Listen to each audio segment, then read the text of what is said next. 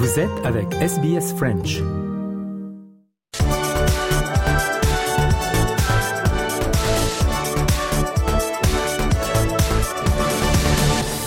Épisode 129 d'Europa Voice. Messieurs, dames, bonjour. Au programme de cette émission, nous allons parler euh, accord de libre-échange entre l'Union européenne et l'Amérique du Sud, mais aussi la relation bilatérale au beau fixe, semble-t-il, entre la France et l'Australie. C'est tout de suite et comme chaque Europa Voice, c'est avec Nathanaël Bloch. Bonjour Nathanaël. Bonjour Marianne.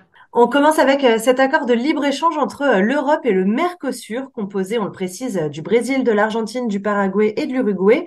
Les négociations, Nathanaël, devaient avoir lieu en marge de la COP28 hein, qui se tient actuellement à Dubaï. Mais Nathanaël, eh bien, eh ben, c'est tout bonnement un échec. Oui, effectivement, Marianne, on avait l'Europe avait beaucoup travaillé sur cet accord Union européenne-Mercosur. Il faut savoir aussi que c'est pas un accord qui a été négocié simplement ces dernières années. Hein. Ça fait 20 ans que l'Union européenne et le Mercosur essayent de s'entendre pour euh, mettre en place un accord euh, de libre-échange et donc faciliter notamment les échanges commerciaux, d'agriculture, en termes de, de, bovins, de céréales, etc. Et malheureusement, il semblerait que cet accord n'aura pas lieu et que l'élection du président argentin est pour quelque chose dans cet échec de l'accord entre l'Union européenne et le Mercosur. Parce que 20 ans de discussion, c'est euh, énorme. On imagine qu'il y a eu une succession de présidents euh, dans chaque pays euh, depuis tant d'années. Vous avez parlé de l'Argentine. Qu'est-ce qui pêche concrètement? Est-ce que c'est que l'Argentine qui a posé problème dans ces négociations? Est-ce que ça va bien plus loin?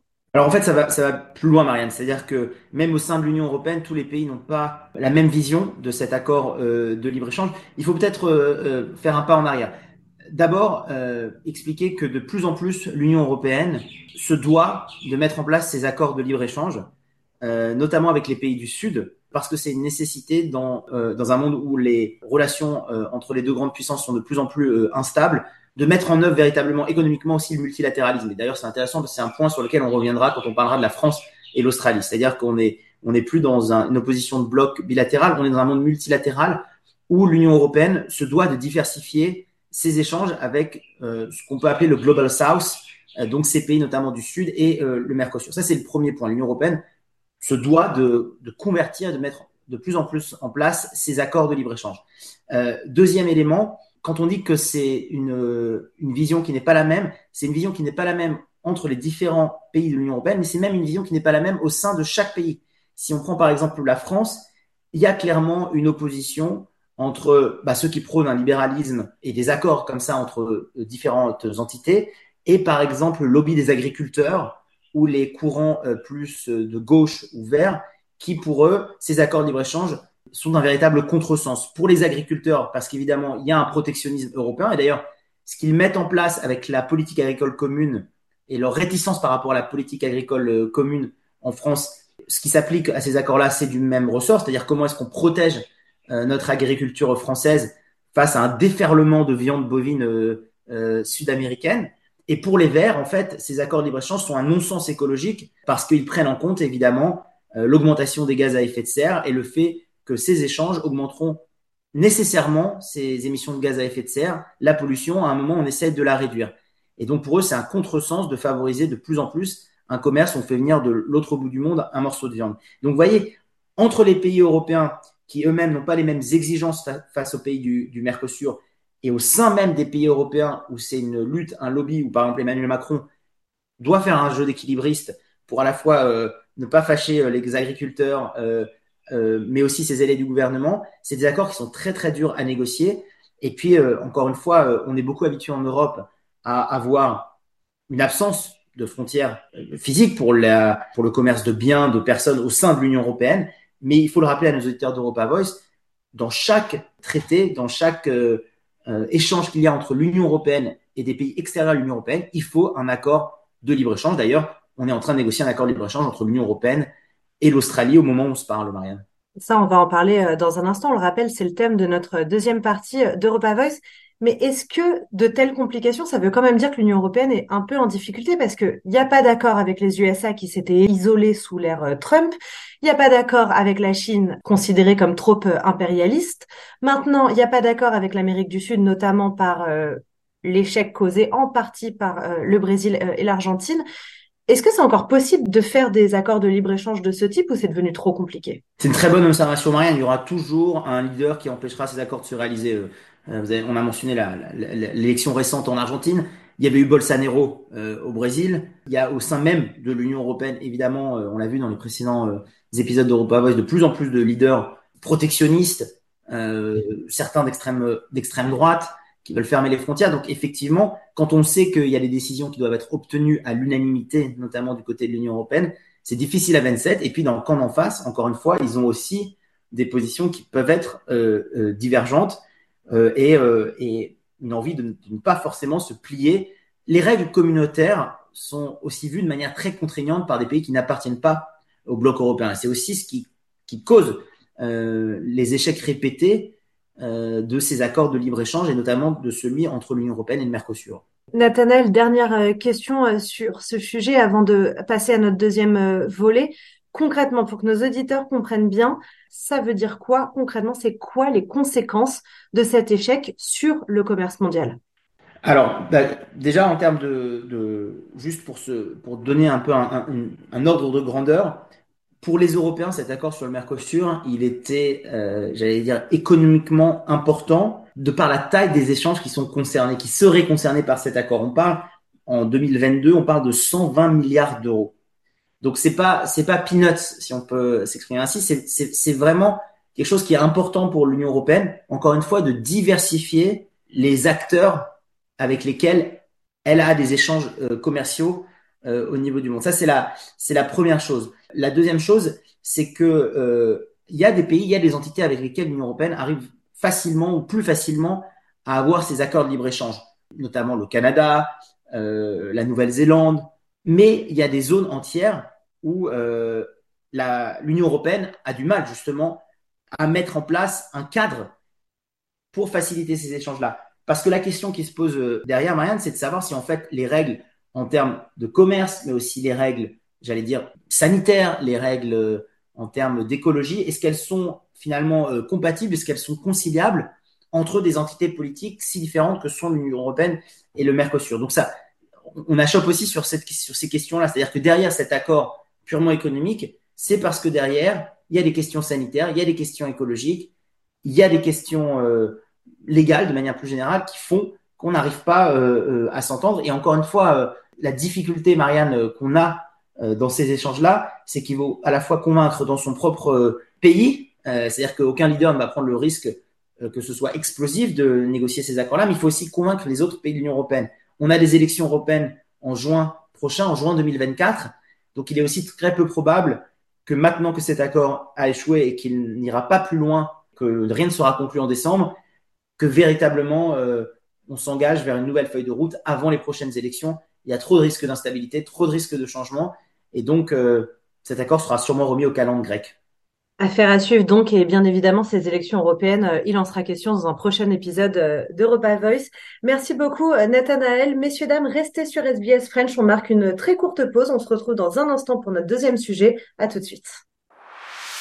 Votre communauté, vos conversations. SBS French. Europa Voice épisode 129, on retrouve Nathanaël Bloch et on attaque avec ce sujet la relation bilatérale entre la France et l'Australie. Nathanaël, les deux pays semblent de nouveau avancer euh, main dans la main. La ministre des Affaires étrangères Catherine Colonna était en visite express euh, en Australie durant deux jours, 48 heures, aux côtés de son homologue Penny Wong. Objectif, refonder euh, la relation on va pas se mentir, Nathanaël, relation ternie en 2021 et que les deux gouvernements s'efforcent à reconstruire euh, progressivement depuis 18 mois.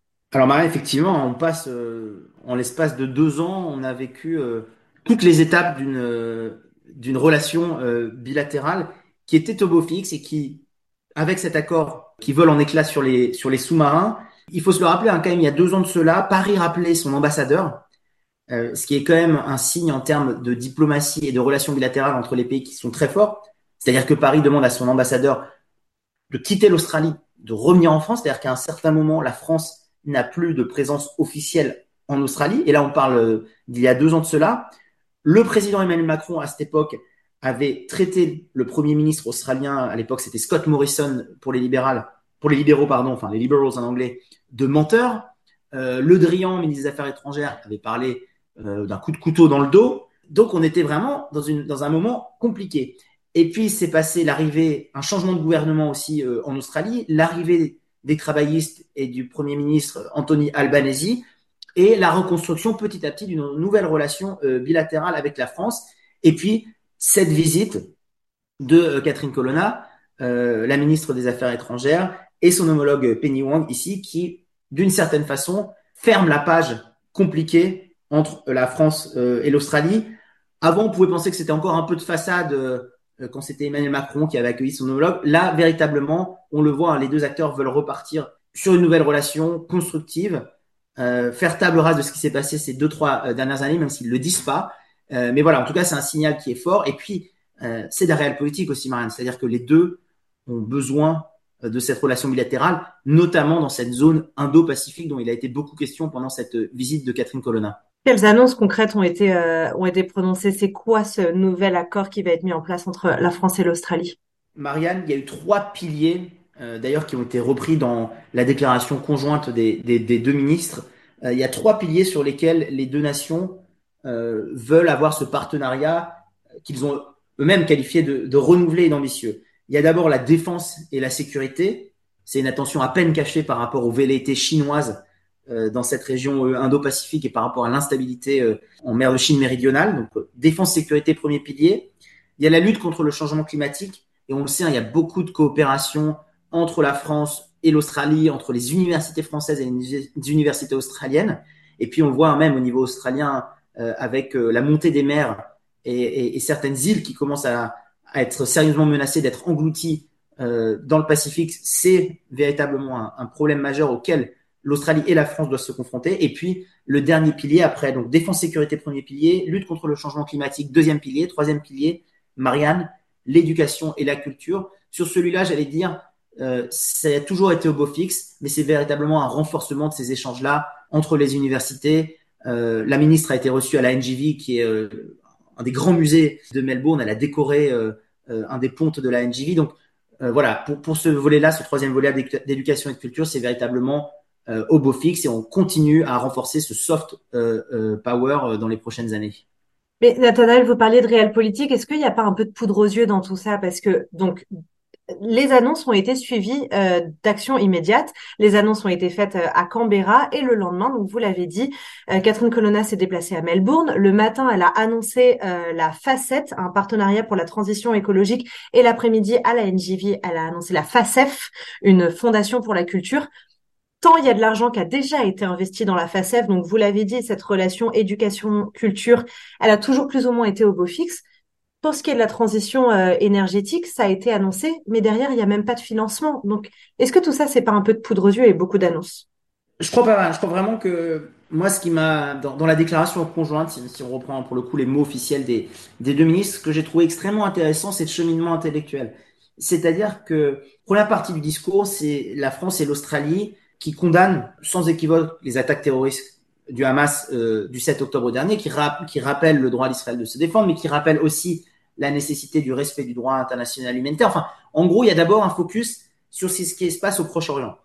Deuxième focus de cette déclaration, c'est ce qui se passe en Ukraine, en Russie, et pareil, France et Australie ont la même ligne, c'est-à-dire une condamnation sans équivoque de la guerre provoquée par la Russie contre l'Ukraine. C'est le mot utilisé par, euh, par cette déclaration conjointe. Et en fait, de manière assez euh, naturelle, donc après le Proche-Orient, après la Russie et l'Ukraine, vient l'Indo-Pacifique et la Chine. Et donc l'idée, c'est aussi un peu de dire que la France et l'Australie doivent travailler ensemble pour que ne se retrouvent pas dans cette zone Indo-Pacifique et en Chine euh, méridionale avec ce qui se passe à Taïwan, ne se retrouvent pas des situations comme on est en train de devoir les gérer à la fois au Proche-Orient et en Ukraine et en Russie. Et moi, je trouve ça intéressant parce que c'est véritablement euh, anticiper aussi, euh, mettre en place ces coopérations-là pour que justement il y ait un cadre de, paix ou un cadre de, stabilité, c'est les mots aussi qui sont utilisés par euh, les ministres dans cette déclaration, un cadre de stabilité qui puisse faire que voilà la zone Indo-Pacifique soit une zone préservée de tout conflit et encore une fois de toute velléité euh, expansionniste chinoise. Il faut le rappeler aussi hein, quand l'Australie avait regardé Marianne il y a quelques mois d'un œil extrêmement attentionné le référendum en Nouvelle-Calédonie. Pourquoi? Parce qu'ils savaient que si le référendum en Nouvelle-Calédonie donnait aux indépendantistes raison et donc que la Nouvelle-Calédonie, d'une certaine façon, devenait indépendante, cette île serait lorgnée très euh, activement par les Chinois à cause des ressources euh, dont tout le monde a besoin en ce moment, des minerais critiques, le lithium, le cuivre, le nickel, le cobalt, parce que c'est ce qu'on utilise dans toutes nos petites machines euh, aujourd'hui. Et donc, c'est là, là aussi, il est l'enjeu. Il est l'enjeu de comment est-ce que dans cette partie du monde où on a plein de confettis qui appartiennent à, différents pays, soit qui sont ou, qui sont indépendants, qui appartiennent à la France, etc. Comment est-ce qu'on fait pour assurer cette stabilité? Et encore une fois, c'est une réponse vraiment à, l'expansionnisme euh, chinois. Rappelons-le aussi, hein, sur les îles, là on a parlé de la sur les îles Salomon, il y a quelques mois, Marianne, la Chine s'était proposée d'être une force de maintien de l'ordre si jamais il y avait besoin euh, sur cette île. C'est quand même incroyable, c'est-à-dire que c'est une puissance étrangère qui va proposer à un, autre pays euh, de maintenir l'ordre si jamais il y avait besoin. Et donc, la France et l'Australie se doivent vraiment d'assurer cette stabilité dans cette région-là. Donc, je pense pas que ce soit que des vœux pieux. Je pense vraiment qu'on essaye par tous ces moyens-là, par tous les vecteurs, ça peut être la sécurité, ça peut être la lutte contre le changement climatique, ça peut être les projets de coopération, ben, de gérer au mieux et de garantir cette stabilité dans cette zone Indo-Pacifique. Zone Indo-Pacifique, Marianne, rappelons-le, qui a été un des premiers thèmes importants de Emmanuel Macron, mandat numéro un. C'était cet axe Indo-Pacifique qui va de Paris à Canberra en passant par New Delhi. Donc en gros, une nouvelle route de la soie pour éviter la Chine. Mais c'est très intéressant que vous parliez de la Nouvelle-Calédonie et de toutes ces îles dans la région Indo-Pacifique parce que je pense qu'il est aussi important de rappeler quand on parle de la France, on a tendance à immédiatement penser à l'Hexagone, mais en fait l'Australie a des milliers de kilomètres de frontières en commun avec euh, des pays francophones directement via les océans. Je voulais aborder un, autre point, Nathanaël, toujours sur ce sujet. À Canberra, va y avoir un changement d'ambassadeur. Euh, notre ambassadeur euh, actuel, Jean-Pierre Thébault, euh, quitte ses fonctions. Euh, C'était euh, ça a fait son peu de départ euh, hier soir à Canberra. On a un nouvel ambassadeur, Pierre-André Humbert, qui arrive dans quelques semaines. Est-ce qu'il faut attendre quelque chose de ce changement de diplomatie? C'est une bonne question, Marianne, et comme d'habitude, difficile de, lire. Enfin, on lit pas dans les boules de cristal à, à Europa Voice. D'une certaine façon, il y a aussi un symbole, c'est-à-dire que l'ambassadeur qui part est l'ambassadeur qui a été rappelé d'ailleurs par Paris, euh, qui a dû affronter ces difficultés euh, lors de l'affaire des, des sous-marins. Donc, d'une certaine façon, ce nouvel ambassadeur, c'est aussi une manière de, plus que symboliquement, tourner la page et d'acter ce nouveau départ en termes de relations euh, euh bilatérales. Et donc, je pense, euh, encore une fois, hein, sans, sans avoir sa feuille de route en face des yeux, je pense qu'il arrive dans un cadre apaisé, dans un cadre, il va arriver quelques jours après cette visite de Catherine Colonna et, euh, et, ce nouveau partenariat que je cite encore une fois renouvelé et ambitieux. Donc, euh, on lui souhaite euh, bonne chance à, ce nouvel ambassadeur et, on espère justement qu'il qu'on va réussir à retrouver cette relation euh, France-Australie qui était au beau fixe encore une fois avant 2021 et avant cette histoire des sous-marins. Eh bien, merci beaucoup, Nathanaël. On se retrouve très bientôt pour un nouvel épisode d'Europa Voice. Merci beaucoup, Marianne. C'était euh, l'épisode numéro 129 de Repas Voice. J'espère qu'il vous a plu. À très bientôt, messieurs, dames.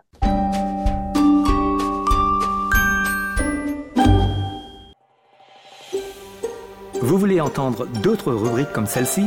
Écoutez-les sur Apple Podcasts, Google Podcasts, Spotify ou n'importe où où vous obtenez vos podcasts.